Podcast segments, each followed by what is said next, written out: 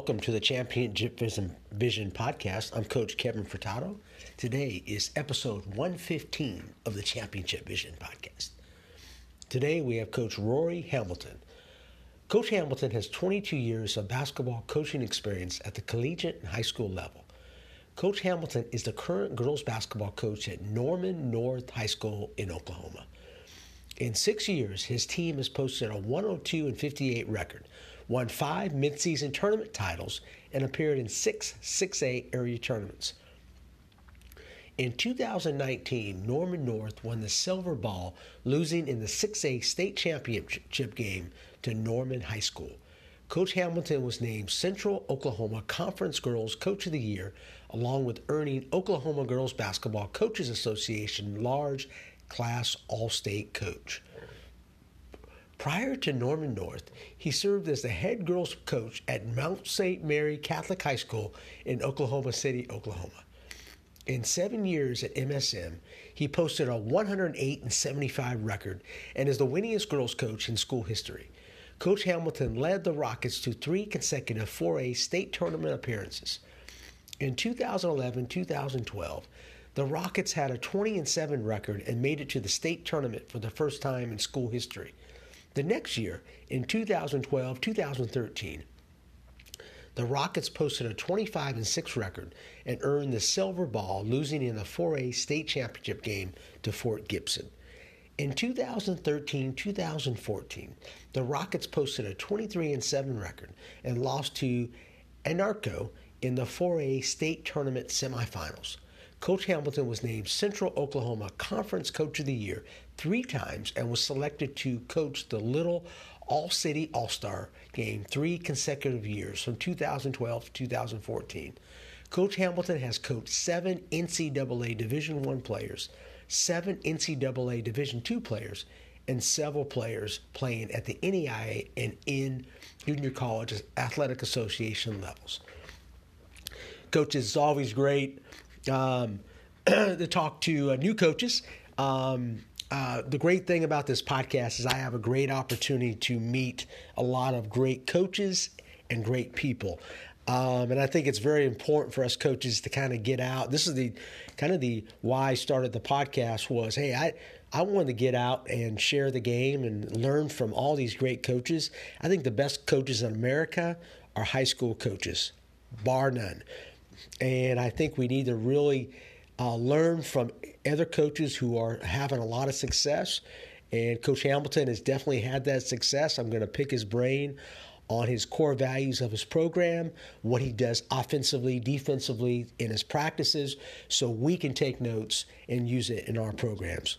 Coaches, let's welcome Coach Rory Hamilton. Hello, my name is Rory Hamilton. I'm the head girls basketball coach at Norman North High School in Norman, Oklahoma.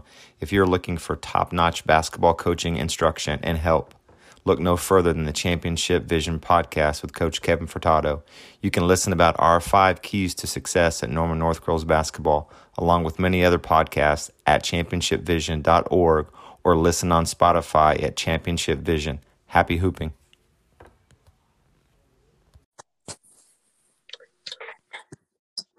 Hello? Yes, can you hear me? I can. Can you hear me okay?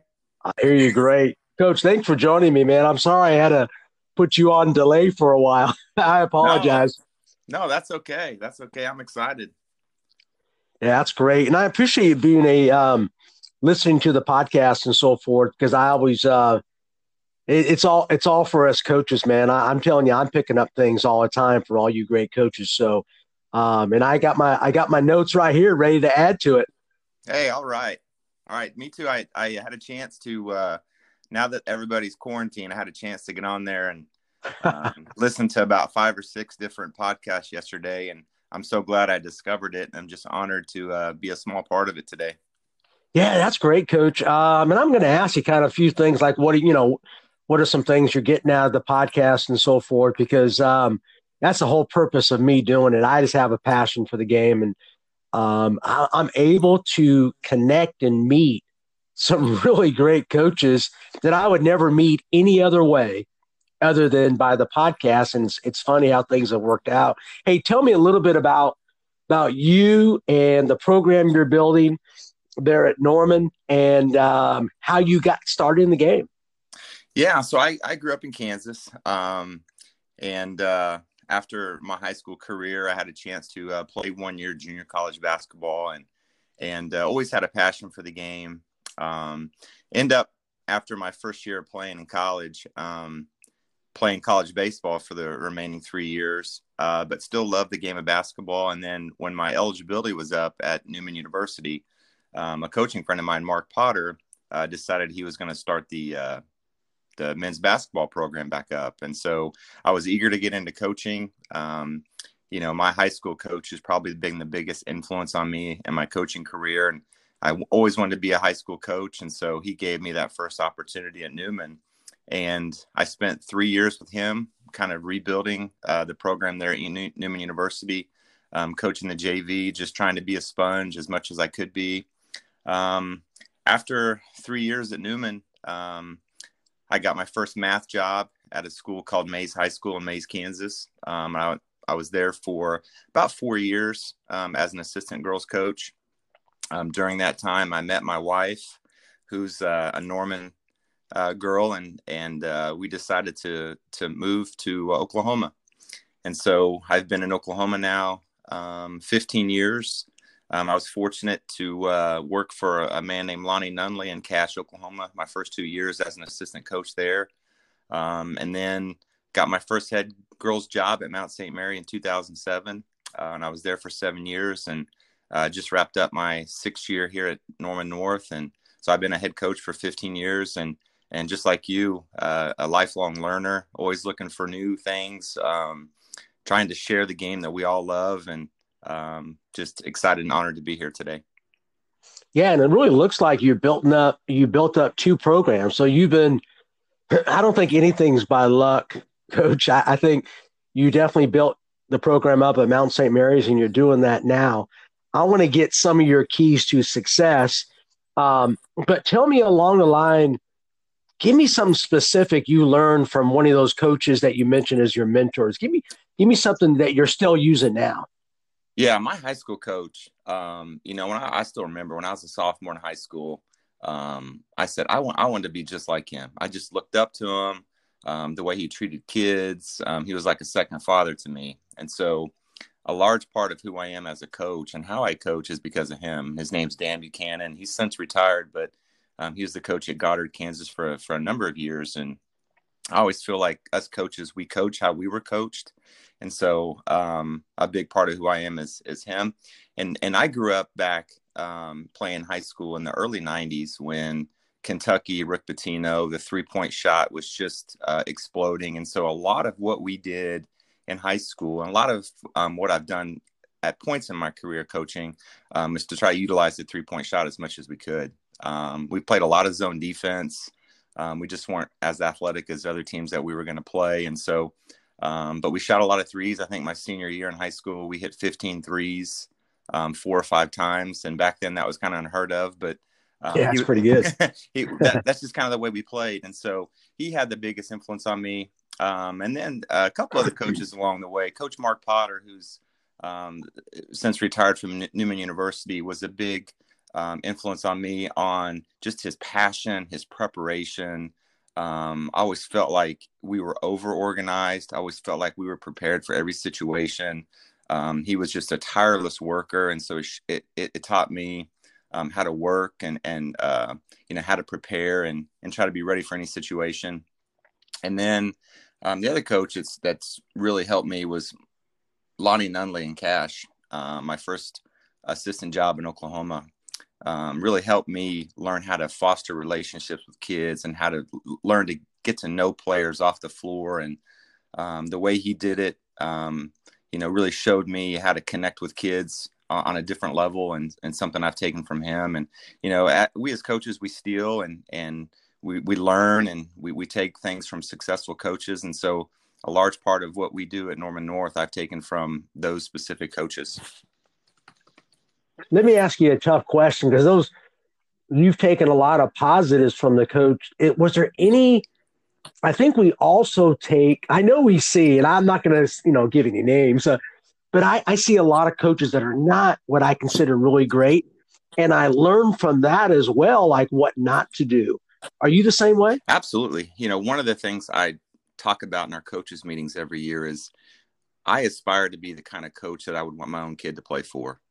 Um, and so every decision that we make as coaches, whether it be handling players, handling parents, working with administrators, um, be that coach that you would want your own kid to play for. And so that's one of the mantras that I live by. And so when I see, you know, things that maybe I don't necessarily agree with, but maybe other coaches do, it just reinforces um, what we do and and and shines a light on trying to do things the right way and, and try to set the examples for the kids that are in our program. Yeah, that's a great way to put it. And um, I think we're all learning because I know there's probably moments for me on the sideline. Somebody goes, "Dang man, he, he's that intense." I'm not going to be like that. But I think you, I think you have to be yourself, um, and that's probably probably great advice, right, Coach? I mean, you have to be, you have to find what you're good at, right? Absolutely, yeah. And your kids are going to take on whatever personality that you show on the sidelines. Um, you know, one of the things I I try to do is you know, I try to keep an even keel on the sideline, not try to get too high or too low. And, you know, because your kids are going to look to you in those those pressure moments, those those critical moments in a game. And if they see you, you know, hooting, hollering, and getting emotional, then they're going to get that way too. So I try sure. to keep an even keel um, as much as possible. But we know as coaches, we're probably burning up on the inside. you know? exactly. Um, trying to keep it in, but I, I think that's the example that at least I try to set for for the kids in my program is just to try to not get too high, not get too low. This it's a long season and to enjoy the ups, um, but also try to try to persevere through the down moments as well. Yeah, just like the old Brad Stevens on that, but not everybody can be Brad Stevens, right? It's I think you have to be yourself, and that if that's you, then that's how you got to do it. You can't be somebody else, Coach. Um, tell me when did you know like coaching was going to be your livelihood? Was it the first practice? Was it the fir- after the first year? When did you know? I think i knew in high school um, that i had a calling. Um, i saw the impact that my high school coach had on me not only as a player but as a person. And i said that's what i wanted to do. And so I, I never really deviated much from that. I knew that was the direction that that I always wanted to go, and that and that God was um, putting that you know message in my head that hey, you need to go make a difference, and you need to share the game that you love and be around young people, and try to do the same thing to other kids that my coach did for me. And so that's been a lifelong um, mantra for me is just to try to give back and share and help the the younger generation of coaches, just like my coaches did for me. And um, I, I think you know when I when I talk to my kids in my classroom, they always ask hey, did you always want to be a math teacher and basketball coach? And I say, unfortunately, I did. You know, I never really had a change. I, I was passionate about what I wanted to do, and I and I and I went and I got it. And so, um, and that's the message I send to them: is find something that you love doing, that you're passionate about, and, and go for it. And so, you know, I was lucky. Um, I knew right away what I wanted to do, and and been doing it ever since. Yeah, I'm very lucky because I don't think I know anything else. But uh, you know, I'm a PE teacher and like like you said, I'm a basketball coach and I'm not sure if I can do I'm sure I could, but I'm doing exactly what I, I, I want to do. And I think I've been very blessed. Um, coach, tell me about are there any regret? Let's look back to your first practice. Like, is there any re- I know when I look back to my first can you hear me yeah, okay? Um, when I look back to my first year of coaching, I was not a very good coach. I mean, I'm going to be honest with you. And I look back, go, did I really do that? Do you have any regrets oh, looking back oh. on your first, like your first year? I know I have a lot of oh, regrets. Oh, absolutely. um, you know, I, I worked as a college coach for three years, and then I was an assistant for about five years. And when I got my first head coaching job, I thought I had every answer. I thought I had it all figured out. And then my first year as a head coach, we won one game. and so you get humbled real quick, you know, as far as uh, sure. you know where you're at as a head coach. Um, but I, I, would say that that first year taught me a lot. and I made a lot of mistakes, um, and you learn from them, you know, and and you persevere. And and I feel like the I wouldn't be the coach I am today if I hadn't made those mistakes. Um, you know, and and I made probably every mistake in the book. Um, you know, coach my first year coaching girls. Um, I learned over the time um, how to coach girls, how to how to um, you know not treat them any different, to hold them accountable. You know, all all the things that it just takes time, but um, we persevered and and uh, every year we got a little bit better. Um, and uh, you know, but I think by our fourth fourth or fifth year, um, we were in the state tournament, first time in school history. So um, and then I think my last three years, we made it to the state tournament. Um, all three years, got runner up one year, and then uh, made it to the semis the other year. So we just slowly got better. Um, had some really good players come into our program, and uh, you know, put Mount St. Mary girls basketball um, in in a good situation before before leaving. Yeah, good players really makes you uh, makes you pretty good, doesn't it? but I do feel like your good coaches like yourself attract good players. I don't think it's just by happenstance. I, I know some coaches get lucky. Do you feel like that? If if you're doing if you're building it the right way, players will come yeah, in. I think so. You know, and, and the only thing you can do is is especially as a high school coach in a public school is you can only coach the kids that walk through those doors. And you know, sometimes you're going to be blessed to have uh, an abundance of talent. You know, and with that, you can probably win a lot of games. Uh, but you also have to be prepared for when when maybe you don't have as much talent. How are you going to find a way to be competitive? And so, um, you know, we we uh, we don't have that luxury as public school coaches. You know, we we we try to coach and teach sure. with what we have. Um, but uh, but yeah, I agree, and that's one of the things I really enjoy about coaching is, you know, every year it's going to be different. Um, every year you've got to look to ways to adapt to try to make your teams as competitive as possible and in in our conference in our in, our, in the state of Oklahoma, uh, just in general, uh, six uh, A is just mm-hmm. unbelievably talented, and so. Um, night in, night out, you're playing against teams that have one and two Division One, sometimes even four college players on a team, and so um, you just got to find a way to compete and got to find a way to uh, you know try to win. Yeah, let's talk about that. Cause my next question is, you know, tell us, tell. Cause I, I talk to coaches from all over the country, and um, I'm in Georgia, and you know, there's a there's a good influx of players out here in Atlanta and so forth. But tell us about Oklahoma. Tell us about the breakdown of girls basketball in Oklahoma. I imagine it's pretty good. It's really good. Um, I'll first talk about our conference. Um, in the state tournament last year, um, the, the, final four teams in Class 6A, which is the largest class in Oklahoma, were all conference teams um, from from our conference, which is the Central Oklahoma Athletic Conference. Um, it's it's by far the most talented class in, in Oklahoma as far as players. But I will say the smaller classes in Oklahoma as well have really good players. And so um, I think the, the state of Oklahoma high school basketball is as good as it's ever been. Uh, but our conference in general, we've got um, at least three or four teams in our conference that have multiple players that have Division One offers, and so it's uh, it's just extremely uh, difficult but fun at the same time because you know you're seeing great basketball players at a high level and it's just a lot of fun to coach against those kind of kids but um, at norman north we've uh, um, we've had three players in my let's see six years go on to play collegiately so we're, we're doing our part as well um, but it's just a really really good time in oklahoma right now and the the the number of real players is just it's unbelievable how many talented kids are in just in the Oklahoma City metro area as well. Yeah, it seems like that area is growing up pretty good. just I don't know if just because the NBA franchise is going, I, I, don't know. It just seems like that's a high growth area. It is, and, and you know I, have seen the, the the rise in the the AAU programs um, in, in, this area. Um, Trae Young now has a, an AAU program for for girls. Um, I think Team Griffin is also expanding out to the girls' side as well. And so, you're starting to see these Sure. NBA guys give back and start these AAU programs for for girls, and so you know that's fostering players, fostering development, and I think we're going to see the the fruits of that um, in the upcoming years, and we're already starting to see it with the amount of players that are getting Division One offers, Division Two offers um, in the metro area. I would think Kobe was a big, a very respond. Don't don't you think? I mean, him. I think he really pushed because of his daughter.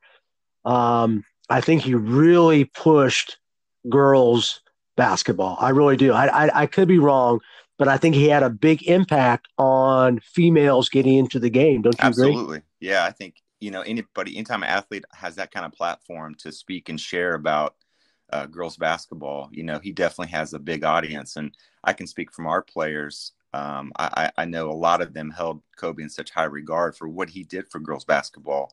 Um, and and the the, not- the the notoriety and, and the, the publicity that he brought to the game. So I think we're all appreciative of that. And you know uh, the love that he had for his daughter and the love that he had for the, for the women's game.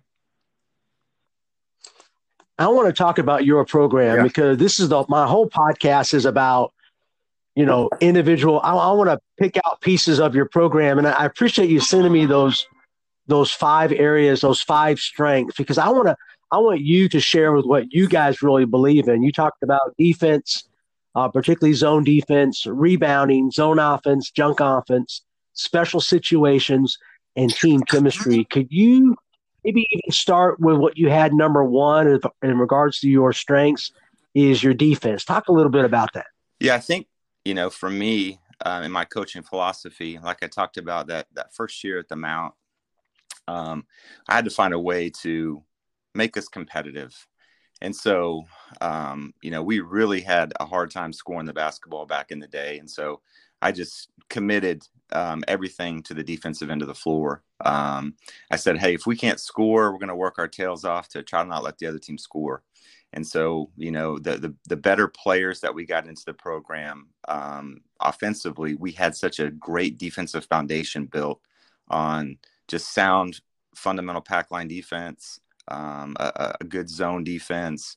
And as we got better players that, um, you know, we had that defensive identity built in, we were able to, you know, really take our, our program and our game to new levels. And so that's kind of where it started. You know, I, I knew, um, especially at a private school that you, you never really know from one year to the next, the kind of kids that you're going to have. So we might as well build as good a defensive identity as possible um, and then if we ever, you know, have talented offensive players come into the program, we have a chance to be really good. And and we were blessed and fortunate that way. And I've kept that same uh, mentality coming to Norman North. It was it was already a really good program.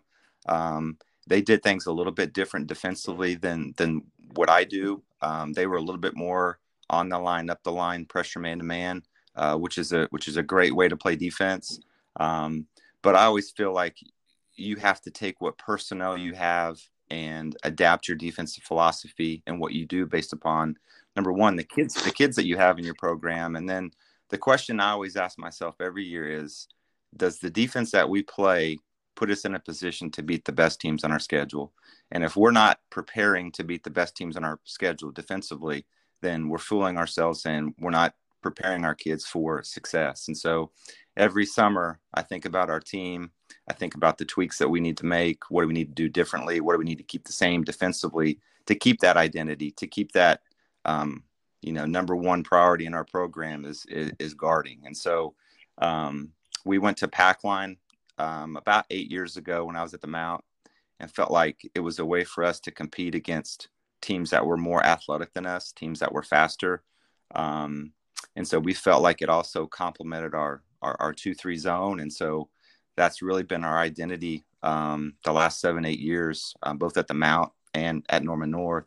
There's not a lot of teams that play zone in 6A in Oklahoma, but we play about 60 40 zone man. And so um, we feel like it gives us a defensive and, and an advantage that teams have to prepare for us. Um, and so th- those are the two things that we we pride ourselves on is just our, our pack line and then our, our two three that we really work hard at and um, you know, we I don't think we run a ton of different things defensively, but those two you're going to see a steady dose of. Yeah, give us give us a little sample of. Um, you mentioned two three. You mentioned pack line. Give us a little. Uh, give us a couple core principles. Are there any different than, um, you know, maybe a Virginia's pack line, or is there something unique that you guys do? Well, we it all. I think two things. I think it all depends on how you want to guard the ball and how you want to guard the post.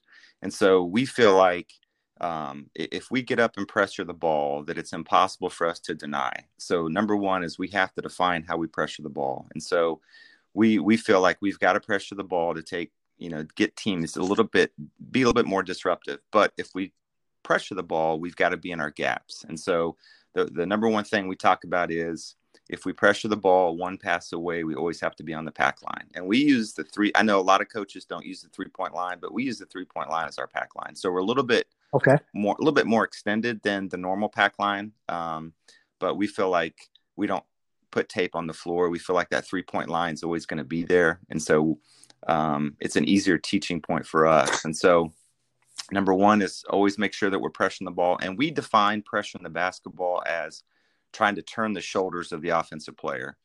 Um, it's you know if you have a quick athlete, you know they're they're able to maybe pressure up a little bit more. If you've got maybe a slower defender, they have to kind of be in and out on the ball. But as long as they're turning the shoulders of the offensive player, that's how we define it. That's how we measure it. And so everybody's a little bit different on that. And the second thing I have think you have to do is figure out how you're going to guard the post. Um, we we three quarter, uh, just like you know, Virginia, uh, we three quarter slide behind. We will only double um, if we feel like there's a dominant post player. But what we like to do is is a three quarter slide behind on a post catch, and then look to dig. Um, those are the two things that we really pride ourselves on: is guarding the ball, guarding the post, um, always making sure that we're taking away anything to the paint.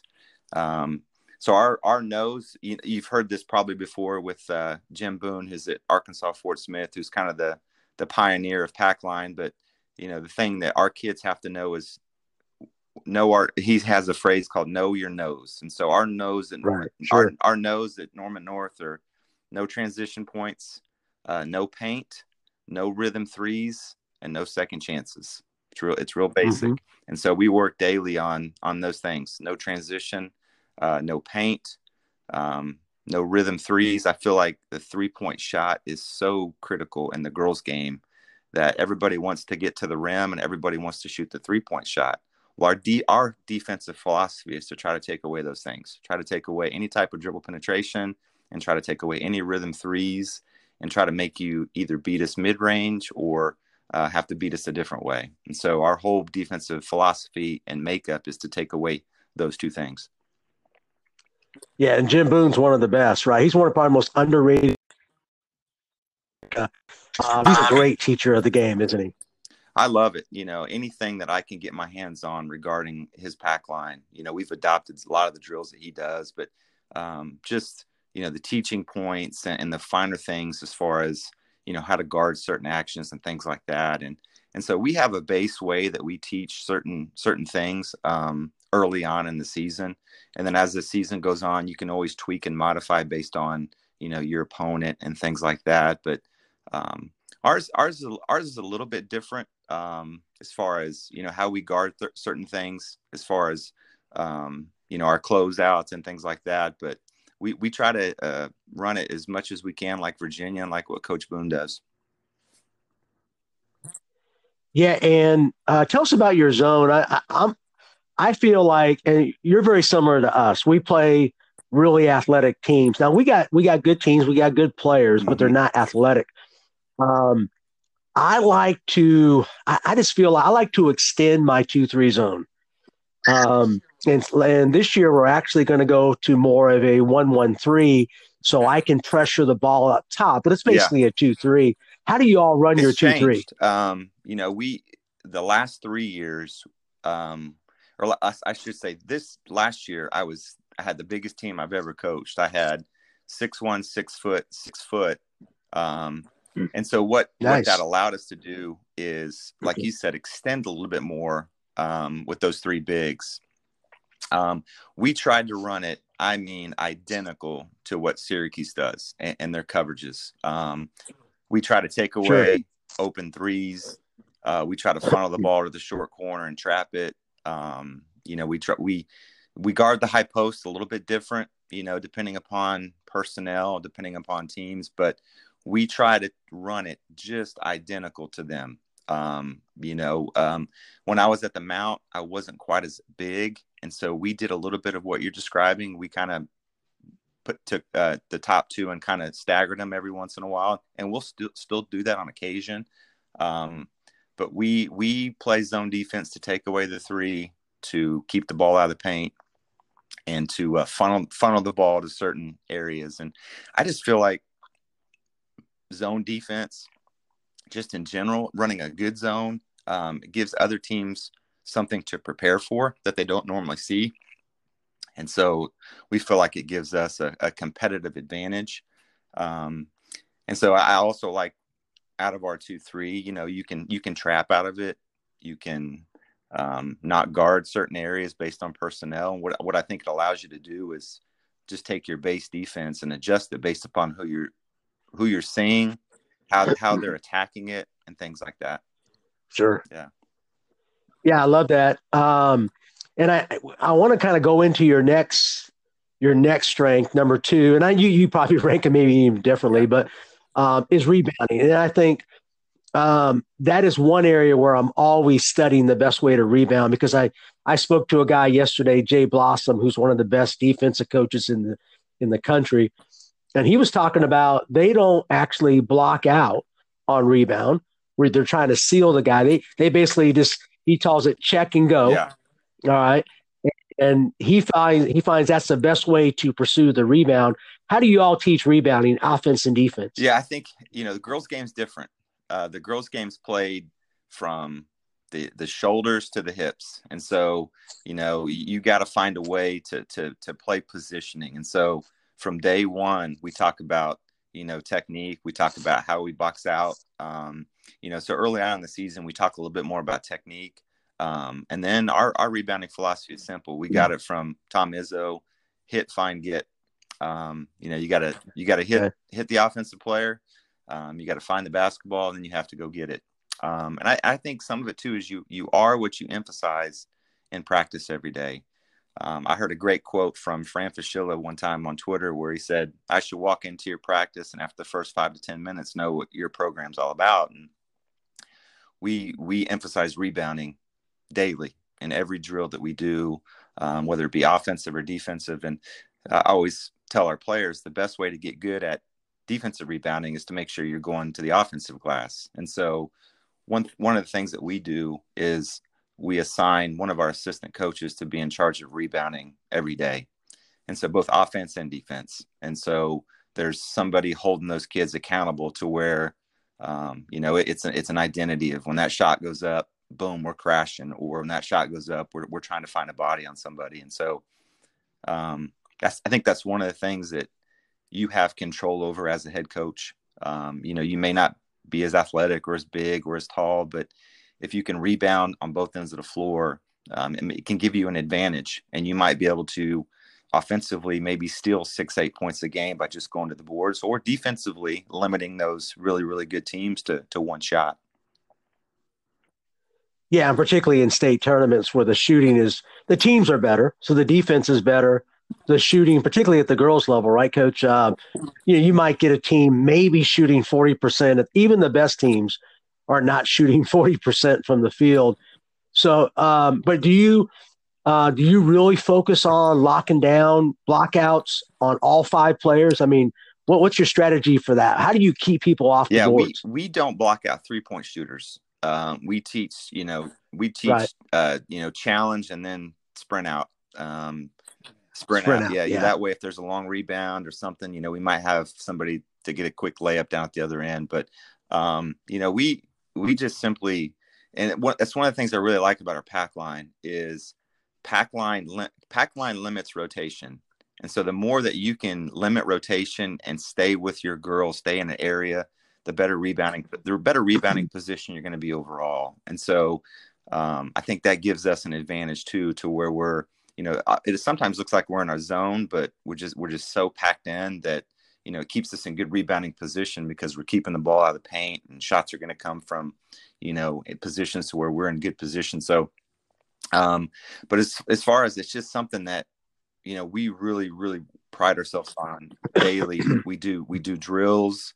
Um, you know, we've even in the past when we feel like we we needed to get an added edge, we we got the bubble out um, and the girls, whenever they sure. see the bubble out, whenever they see the bubble out, they're like, "Oh my God, it's about to get real today." Uh, you know, they, they exactly. but you know, it, it's just one of those things where, um, you know, what what you emphasize in your program, and we feel like year in year out, that's one area for us to be competitive that we've got to really work on is be able to rebound. Yeah, and that that's a controllable though. I mean, because I think rebounding's effort, absolutely, right? Absolutely. And um, coach, give me give me first of all talk about your offensive rebounding because I think that's a neglected part of the game. Do you send four to the boards? How do you get offensive yeah, we rebounds? send three, um, and then we always designate our one and our two are back, our, our full check and our half check. Um, the only time that only time we okay. may send four is if that that two guard, whoever's our our half check, maybe drives in there, um, you know, and might not be able to get back. But uh, we usually send our one to half court and our two at the top of the key for the most part to make sure we're trying to take away as many transition buckets as possible. But it's kind of a risk reward. As much as we really try to go to the offensive glass, you're going to be susceptible sometimes to giving up some transition points. But we feel mm-hmm. like we feel like it's mm-hmm. an area, especially against teams that like to run, that like to get out, that they're a little bit susceptible on the board sometimes. But um, you know, we especially for us this year, we struggled to score a little bit more than some of the other teams we've had. So we really had to um, crash the boards. And um, you know, as, as far as technique goes to the boards, we just talk about you know um, the longer the shot, the longer the rebound. Um, you know, where the shot's taken from. You know, seven out of ten are going to go weak side, things like that. And so, you know, there's things that you can do daily to to reinforce that. But it's just it's just the mentality and it's just a a habit that has to be drilled from from day one as far as you know uh, what your identity is as, as a basketball team?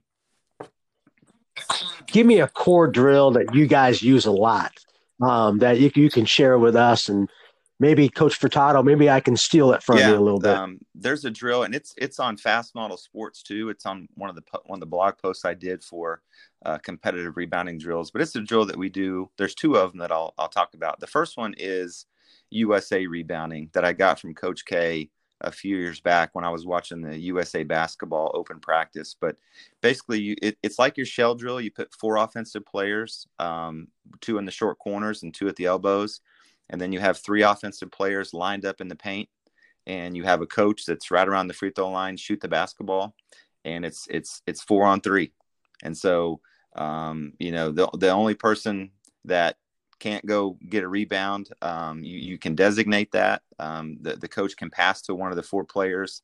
Um, whoever shoots it can't go rebound. And so those other three just have to communicate, scramble, um, talk, and and and and find and hit, find, get. And so um, that's that's a drill that we do um, at least twice a week early in the preseason. Um, you know, if we feel like we need to go back to it, we can. But it's a competitive drill. We put two minutes on the clock. The team that gets the most offensive rebounds. Um, so it reinforces. If you go to the boards, it forces the other team to box out. It's a really, really great drill. Um, the other one that we do, I got from um, Greg, Greg McDermott at Creighton. We just call it Creighton sure. rebounding. But you split up your team into to two teams: a, a white green, a white team, and a green team, and um, you put one group at the elbow and one group on the baseline, and um, the first two players from each team go on the elbows and the blocks. Uh, the coach has the basketball and tosses it out to the elbow players. Um, they're going to shoot the basketball. If they make it, they get a point. But the minute that shot goes up, it's live. And so if the offensive team shoots it, misses it, but gets an offensive rebound and sticks it back, they can get one point. If the offensive team shoots it, makes it, and still gets an offensive rebound through the net and scores it, they can get two points. The only way the defense can get a point is to secure a defensive rebound and then go right back up and put it in. And so um, it's a great competitive drill. Um, we do it actually as part of our pregame um, every before every game because our kids love it. It's physical. Um, big games are won in the paint, so we work on finishing through contact, and um, it's it's it's one of our top five drills that we do. Um, it's called Creighton rebounding. It's also um, on that post on Fast Model. Um, but yeah, those are the two that we do, and there's a couple more. We do a, a drill. Uh, my assistant coach Al Beal, who played at OU, um, does called Circle the Wagon rebounding, where you put four offensive players um, on the blocks and on the elbows, and you have four defensive players, and they just move in a circle, and they have to communicate, communicate, communicate, and the shot goes up, and they got to find the person in that area and go box out. It's a, it's a really good drill as well, but we just try to be creative with that, but you know, create a, a competitive atmosphere in those drills to where you know, that shot goes up, we got to find a body and, and, and push them out and, and go secure rebound. How much time do you spend rebound? You have like a designated time of practice. Uh, I'm sure you, I'm, I'm, sure you're well organized and you have yeah. everything worked out. But is there a specific time in practice where you do your rebounding? We, in our defensive block, um, we do five to ten minutes of breakdown drills. And so if we feel like during those break that that day that we need to do a rebounding drill, then we'll do it. But we'll spend five to ten minutes on daily maintenance drills. So whether that be a closeout drill, um, a, a, a, zigzag drill, anything uh, that we feel like we need to break down, um, and then we go to our our uh, our shell, um, our, our shell drill. Where there's a lot of progressions that we do out of that, and then we spend about 10 to 12 minutes working on transition. So we have a 25 minute block every day, every practice, where we work on our our, our pack line. Um, and so d- depending upon you know who we're playing, what we feel like we need to work on. Like for example, there's a team that we play that has just unbelievable guards that drive and, and, and want to get to the paint. And so that day for our breakdown drill, we may do three players guard four, three guard four disadvantage. And so we're working on three players guarding four, where the four players are constantly trying to drive the ball, get into gaps. And so we're working on our help and, and recover and, and our screen. Hey, this is NBA skills coach Drew Hanlan of Pure Sweat Basketball, and you are listening to the Championship Vision Podcast. Scramble situations and things like that. And so we just kind of pick and pull from about eight to 10 different breakdown drills. Um, and during that five to 10 minutes and, and rebounding is usually one of them because we can do a rebounding drill in two to three minutes and get what we want out of it. Um, and then kind of move on. I think if you were to come to one of our practices, you would see that we, I mean, was, we try to be organized and try to be detailed. Um, growing up in Kansas, had an opportunity to go to several Roy Williams practices over the years, and he's got everything to the minute. And my high school coach was that way, and so we're we're kind of like that. I mean, if we're going to work on shell drill for eight minutes, and here are the three things we're going to do, and we're going to boom, boom, boom, boom, and um, so our, our, our practices are fast paced. Um, you know, attention to detail, and, and we're just kind of moving on from one thing to the next. and coach, I really appreciate the. I mean, it's just great detail how you explained it, and I want to go right into your third area, your third strength, um, is zone offense and junk offense. I, I found that I found that a little bit unique and different. Why is zone offense and junk offense the third most important or I your third strength? From my experience as as a coach, um, you know, when when I got my first head coaching job, uh, was at a Class 4A school, and we we were very average offensively, and so we saw we saw a lot of zone um, and so I had to really grow in that area. Um, then I got um, my fourth year at Mount St. Mary. We had uh, an influx of three or four really good players, and so teams couldn't couldn't guard us man. And so we started seeing every zone, every junk defense that you could possibly think of. And so it was a real weakness of mine as a head coach because I was like, okay, you just you know, here we go. We're going to make threes, and that's going to be a good zone offense. And then as I found out, the the, the well coached teams, you know, they could run a good zone, and and we weren't quite as ready for it as as we needed to. And so it really helped me grow in that area over the years. And now I feel like it's become a strength of mine as far as just zone offense. The the junk offense, kind of the same way. Um, I'll, I'll give you a little story there. We were um, in the I think it was the first first round of the state tournament. Um, we beat a team out of Oklahoma, being Oklahoma, and we were able to get to the semis. And in the semis, we were playing the number one team in the state, which was Anadarko girls, who are year in year out one of the best programs in the state of Oklahoma. They had hadn't been beaten. They were number one team in the state, you know, and I hadn't really looked much past them because I was thinking, okay, if we get by them, you know, it's gravy. We're going to be playing the state championship game. We played the best game I've ever been a part of. We upset the number one team in the state, and we get to the state finals. Well, in the state finals, we play Fort Gibson, who had been to the state tournament, state finals game, I think eight straight years at that point, or seven or seven or eight straight years at that point. Unbelievably well coached, disciplined. They run their stuff. Um, well, their coach, Jerry Walker, who's a Hall of Fame coach, is renowned for his junk defenses, his triangle and two, his his diamond and one, and things like that. And so we had 24 hours to try to get ready for this thing. And so we we talked as a as a staff with my players, and we're like, okay, we're gonna run just our normal stuff. We're gonna you know just play. Don't think about it. Just run our normal motion. Um, and that worked for about a half. You know, other players were hitting shots. You know, everybody was contributing. We felt like, okay, we're in a good position. I think we're up seven and a half. Well, then they went to this triangle and two, and we got stuck. And so our seven point lead went to four, went to two, went to zero, and then boom, they got that momentum. And then after that, we just fell flat on our face. And so after that game, I felt terrible because I felt like as a head coach, I wasn't as prepared for that situation as I needed to be, and I mm-hmm. let my team down. And so after sure. that moment, I did. I said, I gotta, I gotta be better. And so I reached out to all my coaching friends, all my colleagues, all my mentors, you know, anybody that I held in high regard, and said, Hey, I need some help. And so, you know, that's where I started to study uh, junk offense, and um, it, it ended up becoming you know, kind of a strength of ours. Um, you know, if we ever saw it that next year, we had some things that we can go to. And, you know, when I when I got the job at Norman North, we don't see as much junk off defense in six A. Um, a little bit more man to man pressure, things like that. But you know, I don't see it as much. But I still get contact from coaches.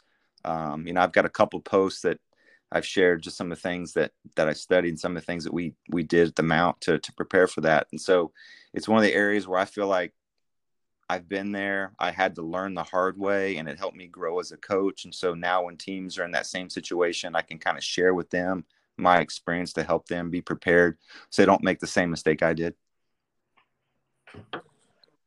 Yeah, we um I mean that, that's a great story because we have one girl that we basically every game coach we faced the box yeah. and won.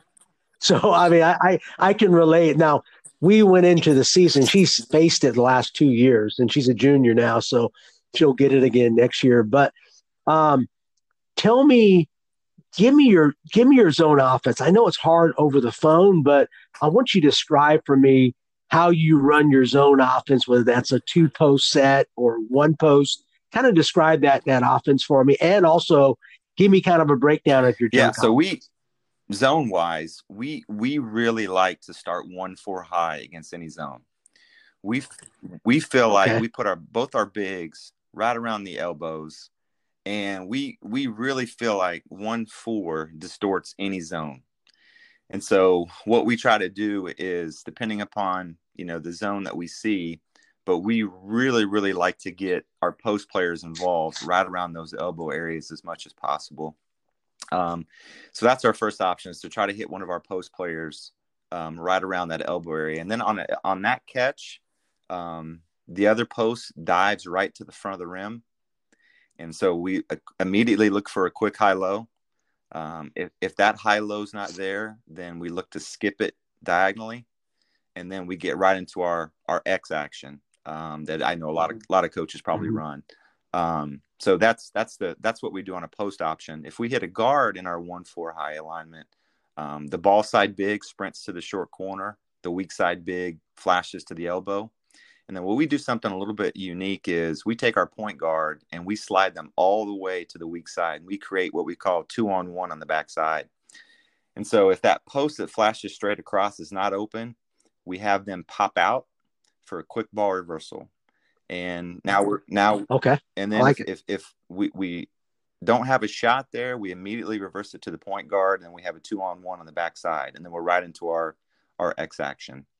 Um, so we do that two three, three two, one three one. Th- those are our reads. Now, um, if we're seeing like you know a matchup or something like that, we'll also go to that because we we want to make the zone man to man as much as possible. And so we feel like the that alignment allows us to do that. And the reads out of that are very simple. Yeah, I love that. I, I love the. I don't use my post. Uh, matter of fact, this next year I'm going to have almost all guards and a, and a six foot yeah. post player. So, um, so we're going to more of a single post, but my guards can play in the post, and I got to be, I got to be smart enough. And you know, I mean, I think sometimes your best players inside Absolutely. are your guards. Yeah, we we run just because of hands, and and to be able to pass it once they get in there because once you once you catch the ball yeah, into yeah. That, that middle of the zone, you're going to have some heat. You're going to have some hands, and so you need to have a good decision maker in there that that knows what to do with the basketball. And I think that's for us and our and our as a zone defensive coach. You know, there's some kids when they flash it in there that we, we may not even guard. You know, we we may say, okay, you, you're going to need to beat us consistently from that high post area before we, you know, honor that. Um, and so you know, we take our experience as a zone defensive coach and apply it to the offensive end that we make sure that we have the right people catching the ball in the middle of that zone. So we can always look and in our zone reads, once we get the ball to the high post, our zone reads or what we teach our kids is high low opposite. So anytime you catch the ball in the, in the middle of the zone, you know, you catch it, you look for high low and you look opposite. And so we teach that sure. for any of our uh, players catching the ball. Um, a few years back when we didn't have our post players and we were a very guard oriented team, we were we ran a little bit more zone concepts where every time you would pass, um, you would cut and hook into that little mid post or high post area, um, and we would keep our our big um, always in the gutter, um, low low and away to where we opened up the middle of the floor for those those guards cutting in there. Um, but the last last few years we've had a lot of post players, so we've we've gone to more traditional high low X action. Yeah, I love that. I love how you made the adjustments there, and and that, that's what I wanted to ask you because this year um, we're definitely making some adjustments. I love the X action. I, what I love is the short corner. Man, that that elbow player seals that guard yes. and dives hard. We get that with our big girl. I mean, it, it's really impossible to stop. That's why teams don't play a lot of two three zone against us. Um, but my best player, I love to move around, particularly on the baseline, trying to get her instead of just yeah. standing in one area. Uh, is that how you attack a junk defense? Uh, I run a lot of baseline screens for my baseline runner, which is my best player. Yeah, we, how do you do it? You talking about like just junk defense? Yeah. Yeah. yeah, just like a box and one. We don't face a lot of triangle yeah. and two. It's more box and one. decide as a coach, do I want to run my stuff primarily to get my best player shots? Or are you going to find ways to get your kids in position to be successful? So that's the first step i think you have to as a coach is identify because you can run your best player off triple screens quadruple screens and then when they catch the ball their legs are so much they're, like jello that you know they can bar- they can barely get the ball to the rim. And so one of the things that i like to do is use that person as a screener and try to find ways for your other kids to, to be successful, to get them involved. Um, I think a mistake I made early on when I was junk offense is you try to design everything to get your star player the shot, which is good, but at the same time, everybody else starts is standing, you know, and the team can really load up on that player. And so, um, I, I don't say wiser, but as I started to evolve as a coach, I was like, okay, I still need to have some things in to get that person a shot. But what I really need to do is find ways to get other people in positions to be successful, wherever that would be. And so, you know, using that person that's being guarded man to man as a screener, um, especially along the baseline. Um, there's a couple of actions that we run to get the ball inside. Um, I'm a, I'm against the zone. Now we we run traditional zone offense, but if you talk to any coaches that play against us, um, we run a lot of zone sets.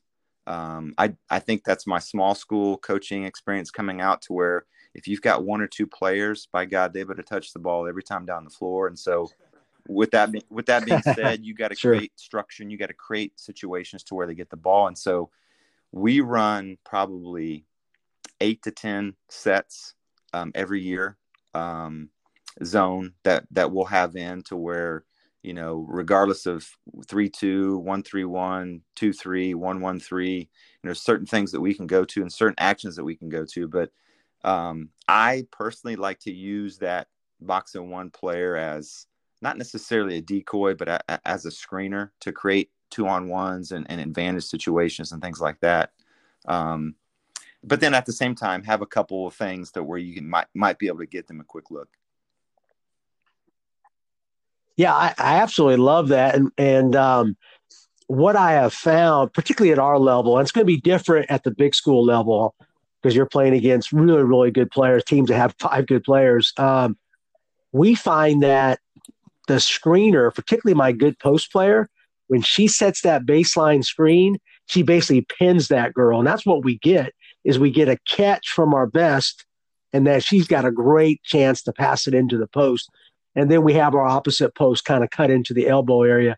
We get a lot of looks, but we try to get our best player touches. It's a little no, bit different exactly than what right. you're, you're saying. Playing, you're playing through um, your kid that's probably always going to draw one and two defenders. And so, you know, and so yeah, absolutely. Kids, um, if they know where to be and, and, and how to react to that, I think that that's great coaching because now you're now you got your kids working together. Um, you just don't want everybody working to try to get a kid a shot, and then you know they get that ball, and then all of a sudden you know they're they're dead tired because they've had to come off four, five, six screens or whatever. There's I think it's a it's a comprehensive plan to get everybody involved to um, know what you need know what you need to do what the defense is trying to do and and and and teach and try to make them get in the right spots to be successful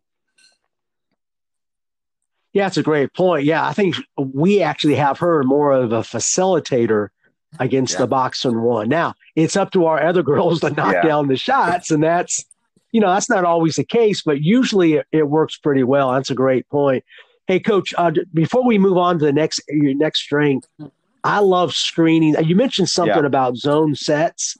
I'm actually looking more. It's funny how you mentioned that.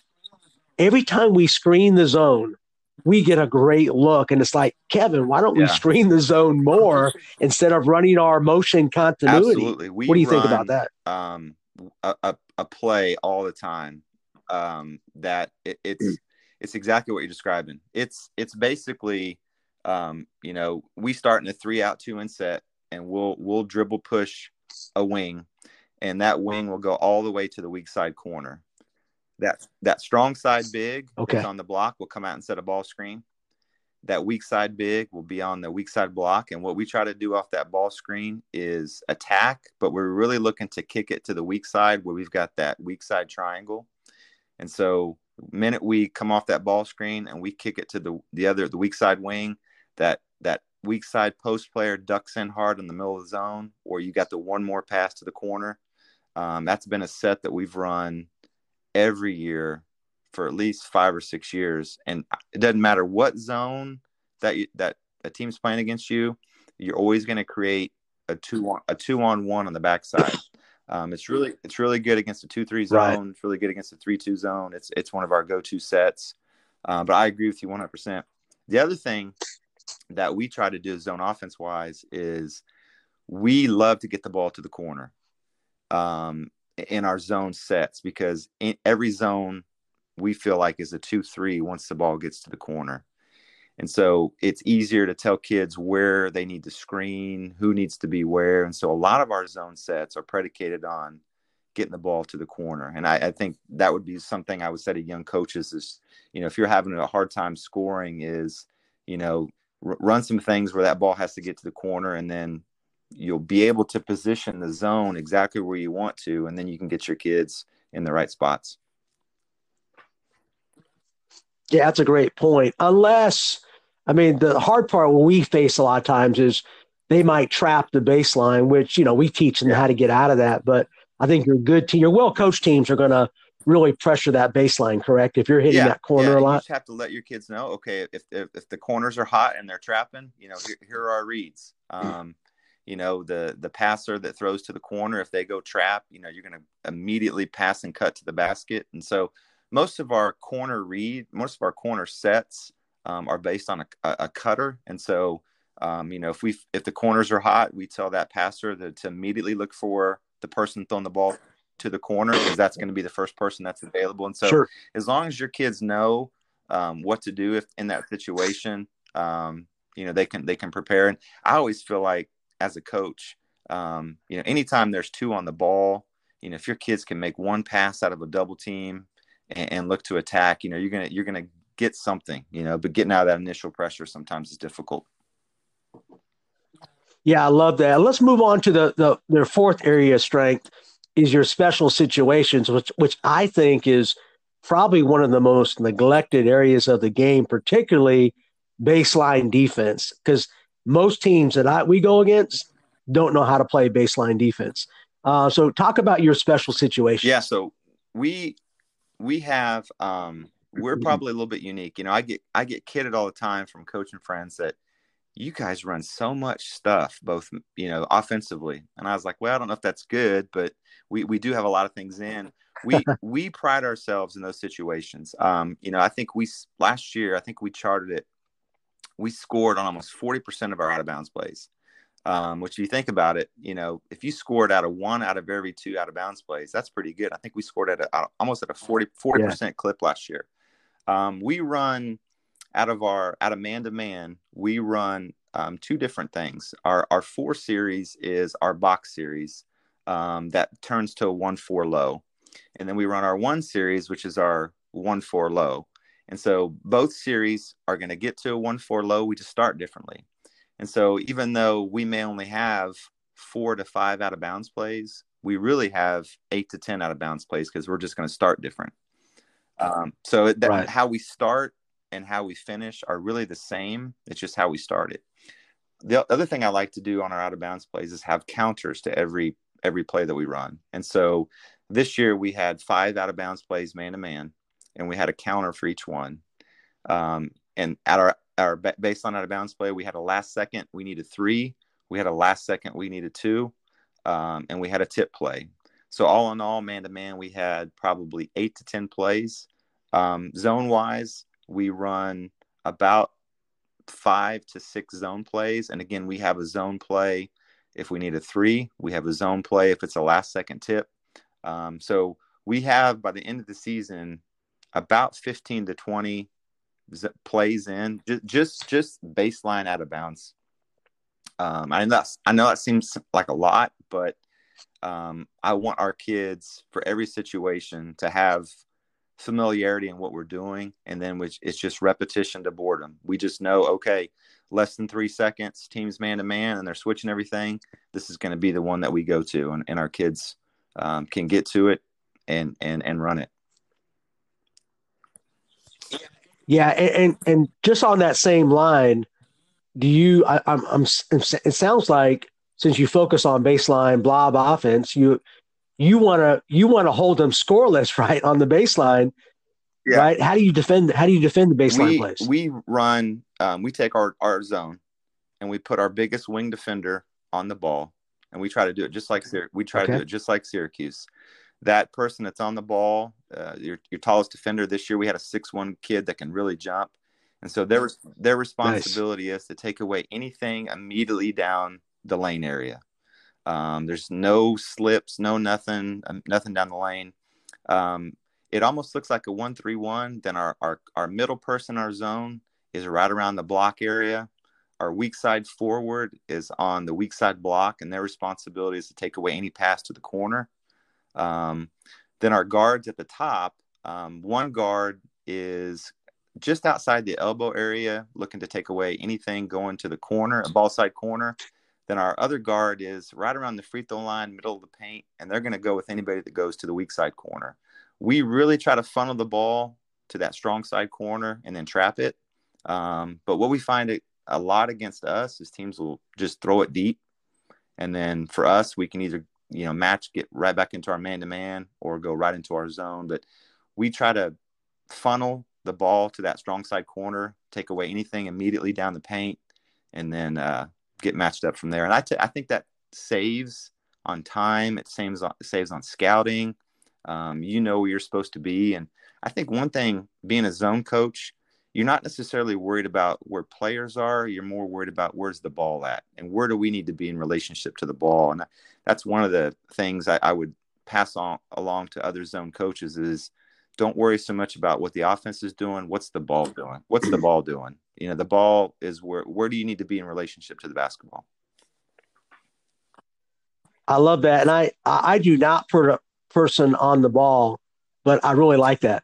Um, I think that adds it forces that that player, the out of bounds player, taking it out. It forces them. You really you you help them out by forcing that ball wide, doesn't it? If you put it on the inside, yeah, you know, on the inside absolutely. shoulder, right? You're, you're taking away the middle third of the court because you've got the backboard, you've got that. You know, if you're blessed to have a long defender, um, you're really forcing them to throw a ball into a certain area, and so you can anticipate that. You can trap it. You can do different things, but it, it really gives you um, a limited space that you have to cover. Um, and I also think, you know, come you know tournament time, you don't have if it's a quick turnaround and you got a team that runs really good out of bounds plays, just really talented. It gives you an advantage to where you don't have to worry about all that, all that stuff. You, are going to guard. You're going to guard it this way. And, yeah. You know.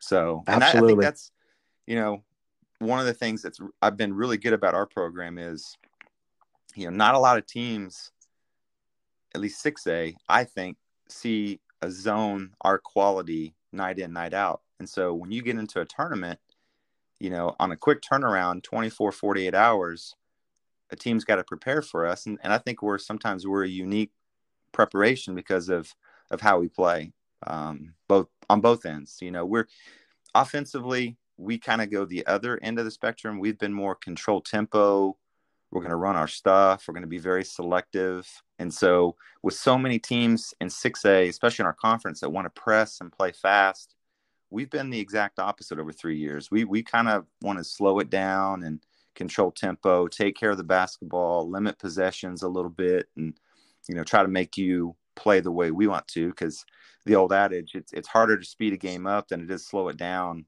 Um, we really pride ourselves on that. Yeah, that makes a lot of sense because at state tournament time, the referees are better. They call it tighter.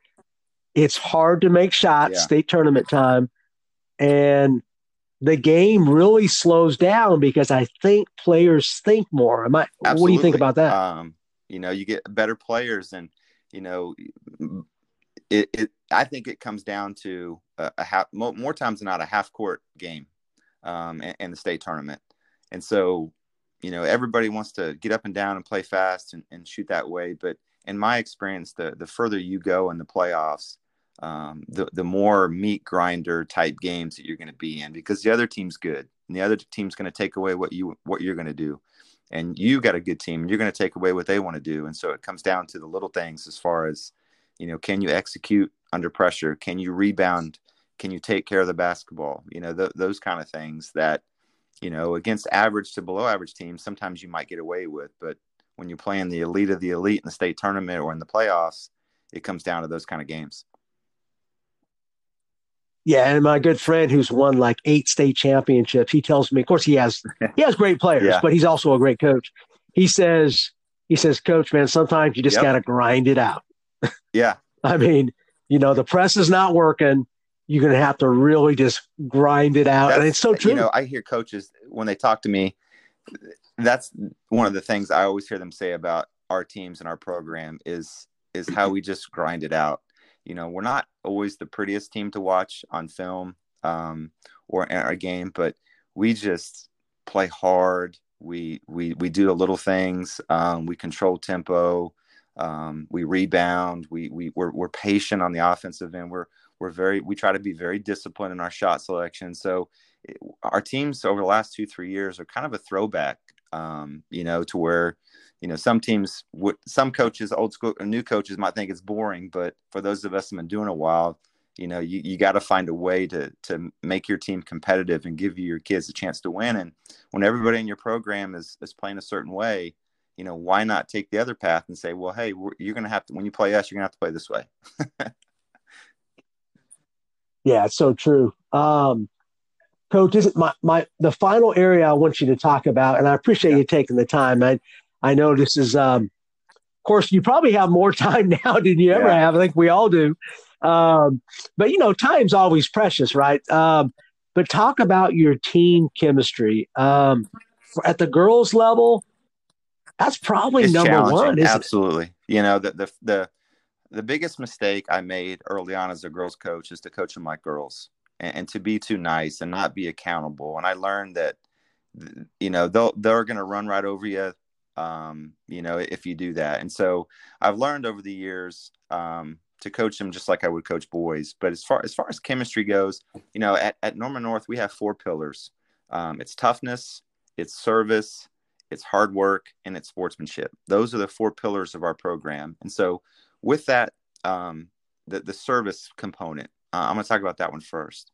Um, we do a lot of things outside of the, the, the normal school day as a program, um, whether it be, you know, going to the, the local food shelter and, and serving there, um, uh, doing a, a, a toy um, wish list for, for kids in need in Norman, to going to, to uh, a local uh, community shelter and doing yard work. We do a lot of things at North that get our, get our kids, get our coaches together outside of the gym, outside the locker room, outside the bus.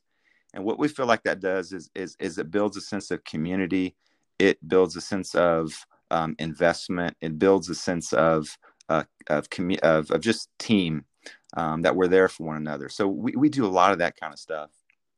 Um, the other thing that I feel like we do, it's a little bit unique is is you know we do team dinners. You know we'll we'll we'll pick a spot once a month and you know have a have a team dinner where we just talk and and uh, you know get to know that family but we all go over there and eat and just have fellowship. Um, that's the thing that we pride ourselves on. And then you know every day we spend um, three to five minutes at the beginning of practice. I usually have a quote for today um, we talk about how that relates to basketball how that relates to life and so um, you know we do that as well but we as far as the, the chemistry component of it um, you know I, I think we as coaches have to get to know our players outside of the gym and show that we we care about them um, and so that fosters a a culture of togetherness um, because if you can be a really talented team but if you're splintered and you're not playing together or play for each other um, that's a that's a hard team to coach. Um, I feel like one of the things that we've been fortunate at Norman North is um, we have right now a culture of togetherness, of culture playing for each other and, and trying to play the right way. And it, it wasn't always that way, um, but it's something that we're committed to, and it's something that we work on. We work on. Um, you know, we work on those kind of things, and um, it's a it's a huge part of our program. Um, you know that that togetherness because we feel like if we don't have togetherness, regardless of our talent level, we're not going to be any good. Yeah, uh, uh and that's so true. Because I, you know, I coach girls too, and I'm thinking, um, bringing a team together um, is probably number one as far as getting everybody to unite. And it's hard to get, it's hard to get yeah. boys to come together, but it's also hard for girls too. They all have, everybody has their own agenda. Hey, something that we do is we do a um, um, what makes a great teammate, and they all sign it. And I uh, we do it. We just take a whole practice to have them do it. We don't coaches stay out of it. We have found that to be a great tradition for us, and we can we keep it up in the locker room. So if we have any issues during the season, we always go back to that. What do you guys do? Do you have That's traditions amazing. that you guys I, do? I love that idea. I may have to pick your brain on that, and maybe you can you can you can share that with me. Always looking for new ideas because every team is different all the personalities on your team change year in year out and so what works for one team isn't going to work for the, for the next group and so you're always trying to find new ways but like you said if you've got a tradition in, in place like that and the kids buy into it then you know you've created a, a great uh, culture there we we had a thing um, that those pillars that i talked about um, you know my second my my first year at norman north um, we we had some bumpy times um, the things our chemistry wasn't good, and so when that season was over, um, I sat down with with our coaches and our players, and we came up with, you know, those pillars on what we value, um, you know, the hard work, the toughness, the service, the sportsmanship. We came up with those four things. And then we talked about well, what behaviors, kind of like what you're describing, what behaviors on the floor represent hard work, represent service, and things like that. And so what we did is we created this little, this little, uh, these little pillars, this little template. It's in our locker room, and um, we have it posted right by the door. So every time everybody signed it that first year, so that's been what five years ago. Every time we run on the court, the kids in our program touch it, and uh, just a, a, reminder of you know what we value um, and, and, what we care about as far as um, the finer points in our program. Yeah, I love that. You got to have not only you have. It sounds like not only do you're you're posting it, but you guys are executing it. You're actually doing it, and I love what you guys are doing with your team dinner. Um, and that's something that so you do that periodically yeah, throughout we, the season. Yeah, we do. You we guys... uh, what I try to do is we try to have a service project in the fall, a service project in the winter, a service project in the spring, a service project in the summer, and then we try to have um, at least two dinners in the fall. Um, once season goes around and everything's busy, um, we try to maybe have one Christmas dinner together, and then once uh, once we hit January and February, the the real busy times, you know, we'll we'll try to make sure that we mix in at least one team dinner there. But we just feel like it's important for us to to slow down um, when when when the, the the schedule gets crazy, to take some time to just be together, to eat and have that fellowship, and it kind of brings every it kind of centers everybody back um, to where you to, everybody's on level ground. Because um, we we all know there's times where you may be battling through some adversity or you know injuries or sickness or you know you got two girls that are that are upset with one another um, that you can put all those things aside come together and just enjoy being with each other and a lot of times that will help kind of get everybody recentered and refocused back on um, the task at hand yeah and, and especially with girls teams i think the social part for yeah. us men coaches, you have to have. I have I have my former player, a female, that she coaches with me, and I tell you, it's been a blessing, man. The Lord has blessed me because she has insight that I don't have, um, and I'm sure you had the same probably with your assistant coaches. We really got to look beyond ourselves when Absolutely. we're coaching. And girls, I'm, I'm right? the same with you. Um, this year, I was able to hire for the first time a former player of mine who's going to be a, a, tremendous coach. Um, and so not only does she play for me, she she knows me, and so I can pass a lot of things off to her. And um, you know, it's that that female presence in the locker room that can do a lot of things that we can't do, and and be that that that voice um, that the girls need to hear, and, and be that that role model, that that person they can they can go talk to um, when they feel like they can't come talk to us as head coaches. So that's that's when you know um, and that's what I love is it, uh, the most about my job is just fostering and, and, helping the next generation of coaches and you know just sharing um, and, and, trying to help those coaches become better better leaders and and uh, better head coaches that's so true coach and you have today because you shared a lot of great information that you did not have to share and i love how you're kind of just opening up the book for your program and i love that Hey, my last question is this give us one piece of advice or give the coach out there who is now going to be starting a new job coming up, just like we did, give him some advice to help him start that new job. Well, hopefully in June. So you don't know yet, but um, what's some what, what's one piece of advice you can give him or her? I I think there are two things. Um, number one, be yourself. Um, I feel like especially coaching girls, um, if you try to go out there and be somebody that you're not, uh, I think girls especially will see right through that. So you got to you got to be yourself. Uh, number one. Um, number two is you have to find a way as a coach to um, find a way to keep your kids um, competitive. Um, and so find out your group, your personnel, your whoever is going to be in your program, and think about what's the identity going to be for your basketball team? You don't have control over everything, but what are three to four things that your program is going to stand for that year? Then every decision, everything you do needs to needs to support that, needs to foster that, needs to develop that. Us at Norman North, we talk about defense, rebounding, taking care of the basketball, and half court execution. Those are the four things year in, year out that we're going to pride ourselves on. Uh, so I would say sit down, have a plan. What, how's your team going to play, and then start building from there. Yeah, I love that. I thought those are. Um, I mean, that, that's that. It's simple advice, but it's actually hard to implement, and that those are just through years of experience. And I, I really appreciate you sharing that. And coaches out there, man, take take heed that advice because um, Rory's done a great job building two programs. And coach, I appreciate you coming on and sharing during this tough time. Uh, how can how can my listeners get a hold of you? Because there's quite a few listeners that are coaches just like me. How can we get yeah, a hold so, of you? Uh, my email address is um, Hamilton R at norman.k12.ok.us. Um, I'm T Wolves Hoops on Twitter. Um, if you go to FastModel Sports, um, I have numerous blog articles I've written over the years um, on a lot of the stuff that we talked about today junk offense, uh, pre practice drills, competitive rebounding. I've got a bunch of articles there. Um, always looking to, to learn, always love sharing, um, continue to grow as a coach and you know bring things back to my program to help the young kids in my program.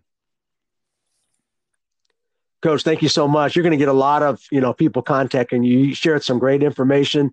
I wish you the best. Stay healthy out there, and your state. Uh, hopefully, everything works out within your state. And um, thanks, thanks again for coming on the Coach, podcast. It's been a wonderful honor. Thanks for having me on. Um, I look forward to listening in the future. All right, thanks, Rory. Right, Appreciate Coach. it. Take, care. Bye-bye. All right, bye now.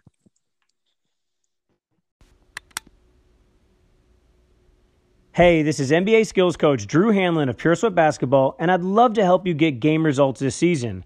Check out a free trial of my Pure Sweat training app on the Google Play and App Store today.